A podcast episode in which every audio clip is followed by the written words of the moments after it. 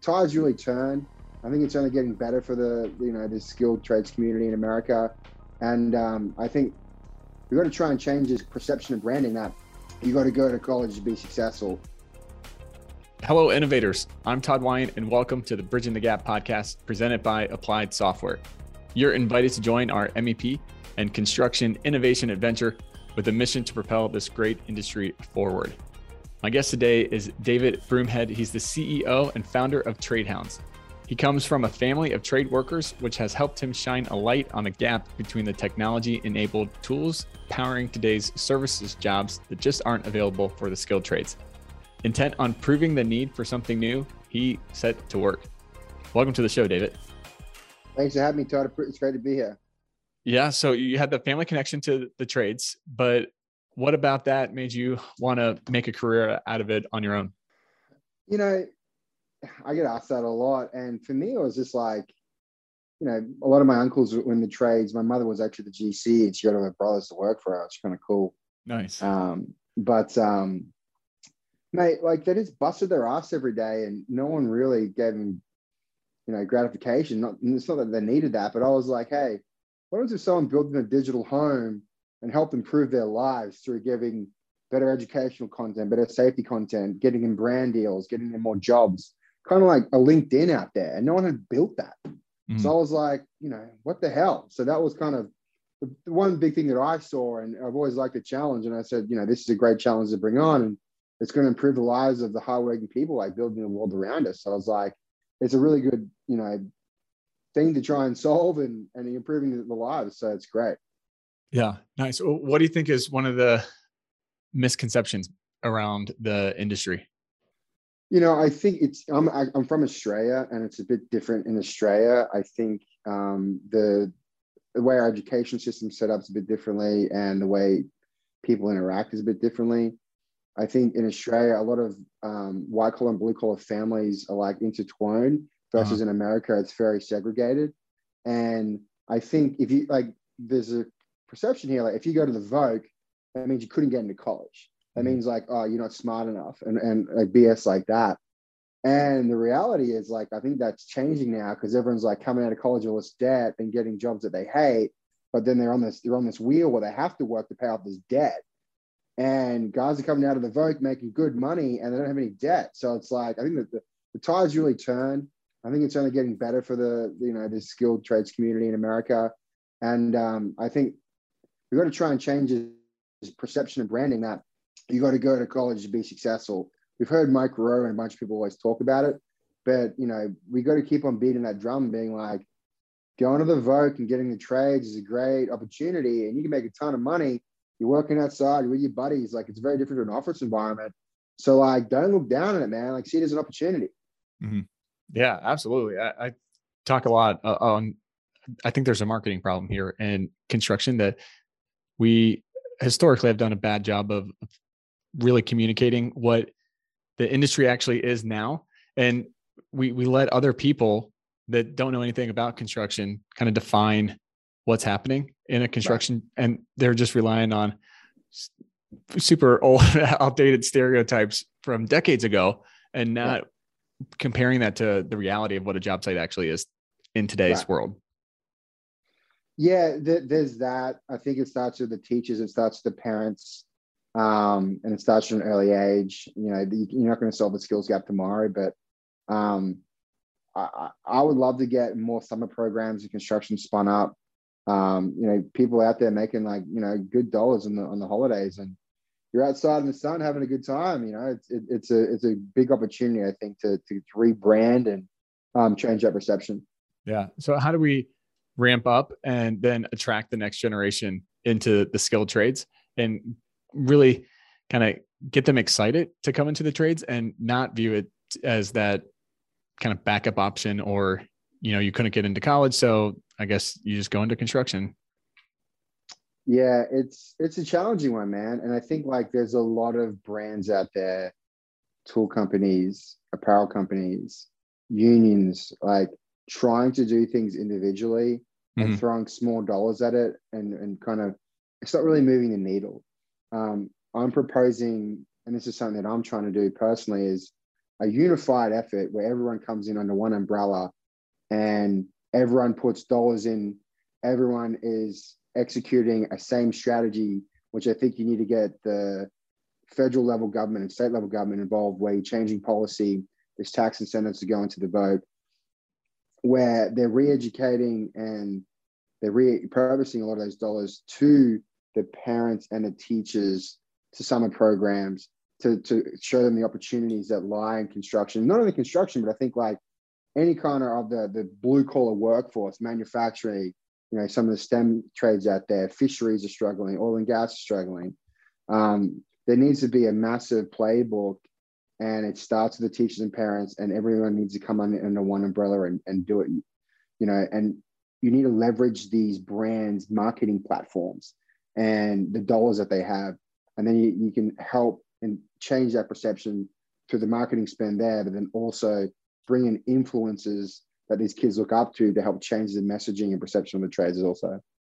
So, how do people that want to make the leap over into the industry, but don't necessarily want to do the the four year apprenticeship because they've had their career going for a while, what should they do? It's a great question. Um, I think it's talk to your buddies that are in the trades and you know come along and, and ride, do a ride along and, and work them for a couple of days and bang some nails or fool around a job site to figure out what's right for you. And then, you know, whether you want to be union, non-union, um, a lot of non-union shops offer training and, and courses um, to get you in an entry level. And if you want to train up, they'll, a lot of them will pay for your training now. They use training and education as a part of a retention tool, um, which is definitely um, seeing great results and there's there's a variety of different platforms out there whether it's um, going through the vocational school or other kind of um, education um, platforms out there to, to help get trained up mm-hmm. yeah i more than agree with that but uh, who in the industry really then owns changing that narrative eh, to attract that next generation. We all do.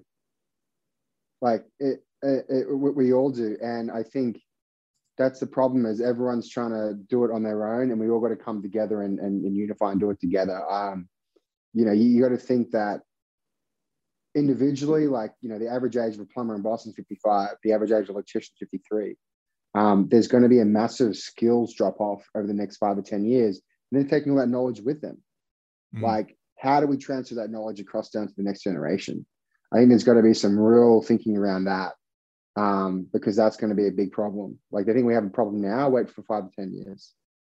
Um, it, it's it's got to be a unified effort. I'm telling you. So how do we get all those big companies and, and different voices to really come together and and play well with each other and unite in in one common message? Well, no one's really coming it from the from the angle that I'm coming it from. I think everyone's tried to like like you said that like a lot of the big brands hate each other. They don't want to play with each other. Right. Um, and it's not about giving away secret sauce. I think it's about, hey, we're trying to solve this big problem and it affects all of us. Um, let's all come together and, you know, add our um, platforms to unify and, and execute on a strategy that we've all agreed to and put real marketing dollars behind it and um, have some influence on Capitol Hill and other kind of like influence out there that these kids look up to. Um, you know, that's just that's just going to take some time to get it all together. Um, but I think everyone's very motivated because they've talked about this problem for such a long time, and no one's really moved the needle yet. Yeah. So, with that kind of in mind, how does the construction industry need to to change in response? You know, you have the the great resignation that's happening that's taking people out, and then yeah you also have a really high rate of retirements, as you just pointed out, that the average age of worker is way higher in construction than in mm. pretty much every other industry. What can the individual construction company do?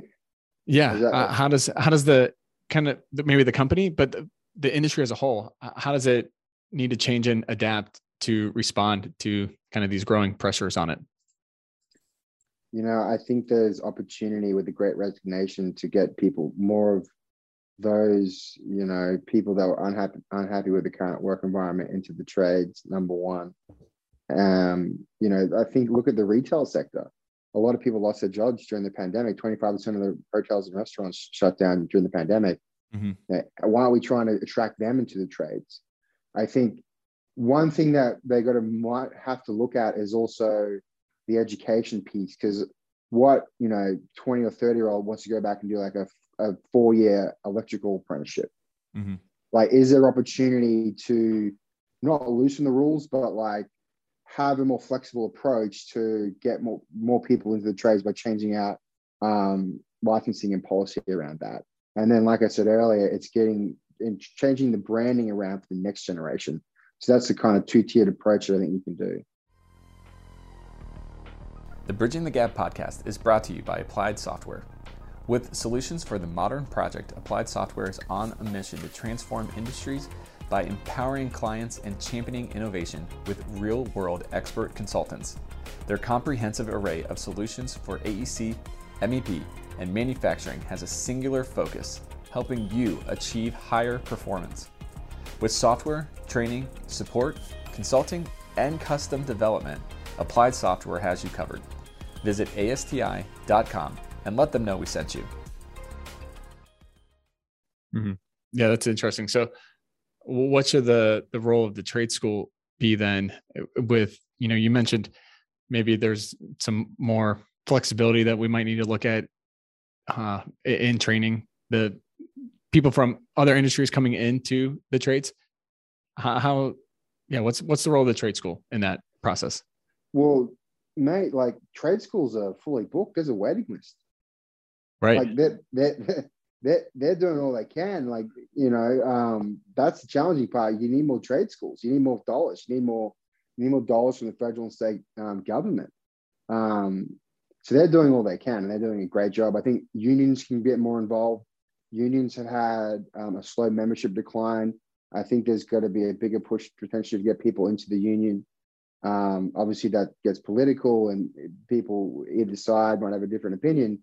But at the end of the day, like you've got there's a four it's four million a four million dollar four million housing shortage in America, right? That, that's a huge gap. And you have an infrastructure bill that's coming out that has 10 years of like a trillion dollars worth of spend on infrastructure. And there's a there's a declining workforce that's going to hit a massive cliff, cliff in the next five to 10 years. So you've got all these factors leading to a worsening condition. So there needs to be a unified effort from the schools, from the unions, from training facilities to help get more people into the trades. But you know, there, there has to be policy change, and they need to change the narrative. Mm-hmm.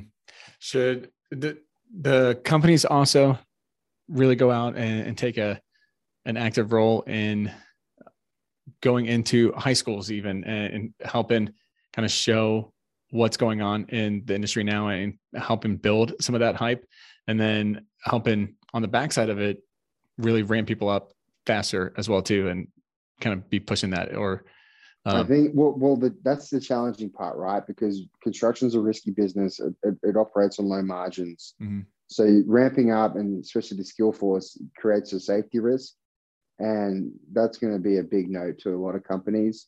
But I understand the the drive to do that. Um, you know, I, I think they can play a role. I think obviously what, what you mentioned about going in, doing lunch and learns and things like that, I think um, is going to help. But I think like there's a good opportunity of like offering um, you know internships or apprentices for like summer programs, being like, hey, mm. come and work on the tools for the weekend, work on this really cool job site, mm-hmm. or like being engineering, being architecture, being like in different areas of the trades, um, not just on the tools. I think that's where getting them that in that environment, because that's something that I realized because I went into finance. I'm like, I'm sitting in a cubicle looking at spreadsheets all day. This sucks. Versus like banging nails of my uncles and drinking beer afterwards and like listening to the radio. I was like, I'd much prefer that. Mm-hmm. Um, and I think people, until they realize that and they see the difference of the two worlds, it gives them a better perspective of what they should do with their future. Yeah. Yeah, that makes total sense uh, I think the apprenticeship and getting them in early is uh, it's a great idea because so many schools have taken shop class out, and so they they're not getting that exposure in high school. And so by going in and being really proactive and saying, "Hey, come on, we're going to take you young. We're going to kind of show you the the ropes and get that exposure." Uh, I think that that's a, a good way to kind of supplement the the lack of shop class exposure to working with your hands and, and building something. Right. right. And I think it's like that sense of achievement as well. Like with, with today's demographic being so heavily um, influenced by technology and using technology a lot. Mm-hmm. Like for me personally, like, you know, I run a tech company, I'm on my phone and computer all the time. I love getting out on the weekend and like not touching a phone or my computer. Like getting outdoors, even with if it's riding my bike or like going around, going around to help reno a house, like it's real stuff. Working on your car, it's real stuff. Mm-hmm. I think like that's really good to to kind of bring back into people's lives, and it's really important because I think technology plays too much of a role in the next generation's lives. Yeah. So uh, how do you kind of bridge that gap between the the technology aspect that's needed to push the industry forward and the the message of no go out and do something with your hands and, and build it and from the ground up that's it's really cool sense of accomplishment for sure yeah again like you can lead a horse to water but you can't make him drink right so i think m- making it available as an option mm-hmm. and and and giving and giving as much data and information you can to the student being like it's not all about your phone and technology and, and you know you want to do this but there are these other trades out there and it's it's hands on it can some of it can be tough or you can work in the office or you can work in design and architecture you can also if you're a mathematician or into like different stuff you can be into engineering and things like that or structural stuff like there's different parts of the industry that you can work in and i think giving them exposure to that can really drive more people into the industry mm-hmm. Nice. What do you think is the the future of the skilled trades labor market? what is the future? Um, it's going to be tough. I think, um, you know, it's. I think it's only going to get worse before it gets better. Um, until there's a unified effort, um, and there's a lot of support from the government because a lot of people are talking about it and doing like hidden singles, and it's not going to work until we all come together. So I think it's going to get worse before it gets better. But I think in in 20 or hopefully not 20 years, but in 10 years, it's a different it's it's a different world, and we've hopefully changed that perception and the brand of the trades. And there's more people coming into it. I mean, look at Germany's mall, for instance. Like tradespeople there are more respected than bankers and, and finance people there. So um, I think there's a lot we can learn, and it really starts um, with government and everyone coming together. Mm. Oh, do you think that that's the the biggest hurdle then in achieving a successful result is getting that yeah cross collaboration and yeah man that's what i'm trying to do you know i think i'm trying to be switzerland and and not, not me TradeHounds like me me individually um, i'm trying to put this together because you know we're talking to these brands from a business perspective for TradeHounds but i, I have one-on-one conversations with them because they want us to get involved with their program and i'm like to be completely honest we need you and your dollars and your platform and a hundred others to come together as one. Mm-hmm. And we need to blast this and change this together. And they've all kind of agreed with that and said, you know, this problem is bigger than DeWalt and Milwaukee. We we're happy to come together and try and fix this. It's going to take um, time, effort, and dollars, but um, you know, it, it's definitely worth it. Mm-hmm. Yeah, absolutely. I, I think the, you know, the the old saying of a, rising tide lifts all boats. I think right. that's totally true, especially in this situation, because once everybody comes together and kind of uses their platform and their microphone in one common unison, that's when that message is really going to jump out beyond just the the construction bubble and really start hitting other people outside of it that we need to be talking to instead of just yeah. talking to ourselves and saying, yeah, we got a problem here. we have right. to break out of that and reach new audiences. Right. Right. Absolutely. So cast kind of your your vision in 10 years, if you had your way, what would it look like? In 10 years, what would it look like? So right now there's you know, depending on who you ask, it's between two to four million open jobs in construction in America. That's a lot. Mm-hmm. It's only going to get worse with, with the housing shortage and the infrastructure bill. So you know, it's an economics problem. You need more bodies. You need more people to come into the trade. I think there's a great opportunity um, with the great resignation, great resignation, and the retail industry. To capture that audience and get them into the trades. Um, you know, I, that that's a that's a piece where I think we can get a large percentage of them, and I think that's a short term solution in my opinion, like one to three years, and five to ten is the the rebranding and re-education of parents and high school and primary school teachers around the trades, and that's just going to take time. Because for the last 30 years they've told their kids to go to college and that's going to take time to re-educate and then filter through down to the kids and get them more involved and have some programs, have more exposure to the trades and getting construction industries um, spun out. It's going to take us, you know, probably one one year to get it all together, one year to pilot it, three years to have it in the field. So that's the lag there already. Mm-hmm. Um, so in 10 years time, hopefully we have everyone working under one umbrella to try and solve this problem. And we have um, a completely different perception of construction. And guys are proud driving around in there. There's probably going to be a boom in, in F-150s and um, the Gnarlies rolling around. But, um, you know, it's it's going to be, I think, a great day when you see more people coming out of the Voc than in high school and going to college. Yeah. Very cool. Uh, do you think that we should kind of do away with the white collar versus blue collar mindset of and you really using those terms even of is it time to kind of reassess our our thinking and our branding of of those terms? Yeah i mean they're really from the 50s and 60s right? Mm-hmm. um you know after world war ii when when you know everyone kind of was was kind of labeled the an either office job or, or non-office job. Um I think yes. I think this next generation, just next generation, is very um, open-minded to that. Um, how you brand it or what you call it, I don't have a clue. I'm, I'm sure we can pay some marketing coming to figure something out. But um, I, I think so. But right now, it's just the easiest like terminology we have, right? So, um, hey man, maybe maybe in the future, blue collar jobs are, are crushing it, and they're making two to three x office jobs. So maybe it's a cool. Well, some of them already are. oh man, I'm telling you, like the like the amount of money my friends are making in the trades is ridiculous. And then they're making cash and side work on the weekend. So it's it's it's a badge of honor in my in my opinion, and um, they're having a lot of fun doing it.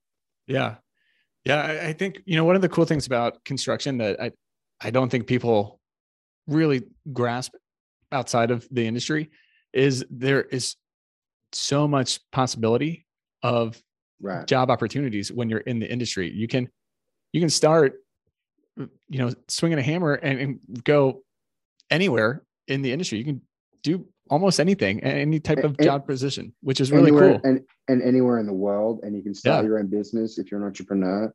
That there's a lot of opportunity. Yeah, I agree. I think that's a, a message that we really need to hammer home harder and, and yeah. get out more because the opportunity options are so much more vast in construction than I, I think in any other industry. I, I, can't think of another industry that has so much kind of movement and flexibility options that yeah. are present here in construction. Absolutely. Absolutely. Uh, so if you could kind of snap your fingers and innovate one thing about the construction industry, what would it be? Innovate one thing about construction industry. That's a good one. I haven't, I haven't been asked that. Um, no deaths. Like I think to, to you know, have 100% fatality and uh, the safest sites in the world, I think, you know, that's something that I think we should try and strive for. Can't beat that. I mean, that's a great one. Nobody has said that yet on that response. That's a spot on. That's perfect. I love it. Uh, so, what is TradeHounds for the audience, and how do people find more information and connect with you? TradeHounds is the largest online community of construction workers in America. Um, download the app for free. It's in the both uh, the iOS and, and it's an app Droid. It's an Android and iOS app. You can get it in the App Store. Um, we got a lot of cool things coming. So um, you know, we're all about educating and supporting the trades, skilled trades, um, getting and giving advice about your craft, getting jobs. We have brand deals on there from the best brands um, from tool from tool companies to apparel companies. So um, it's all about improving the lives of the worker. So um, get out there and check it out. Nice. Well, final question for you, David. What does innovation mean to you? Change and improvement. I think that's that's the main kind of you know shtick that we we kind of drive here through technology. Yeah, I, I think even those kind of small micro changes and improvements they add up big over time. Yep, absolutely. Well, David, thanks so much for taking the time and joining the show. Thanks for having me, Todd. Thanks for bridging the gap, and um, looking forward to grabbing a couple of beers this weekend. Sounds sounds good. And now it's time for my Todd takes from this episode. First take. We've talked about it before, but there is a great need in the industry for everyone to come together and share a collective message that resonates with those outside the industry. The labor shortage is a problem that affects all of us, and so all of us need to band together to solve it. Second take. I think it's time to do away with the outdated blue collar versus white collar branding divide. It creates a false perception and does not adequately show the full extent of options and possibilities in the construction industry. And finally, be proactive in reaching out to the younger generation. David and I talked about creating apprenticeship programs to provide exposure to the industry. I think it's a great idea to get people excited and knowledgeable on what is happening in this great industry. Thanks for listening to this episode. If you are interested in learning more, you can visit our sponsor, Applied Software, at asti.com for more information. You can listen to this podcast anytime by simply going to Apple Podcasts, Spotify, or wherever you listen to podcasts. Also, be sure to check out our website, bridgingthegappod.com. As always, I'm Todd Wyant, thanking you for joining us on the Bridging the Gap podcast. Keep innovating. Bridging the Gap is directed and produced by Todd Wyant, edited and produced by Eric Daniel. Bridging the Gap is an applied software production. Copyright Applied Software 2021.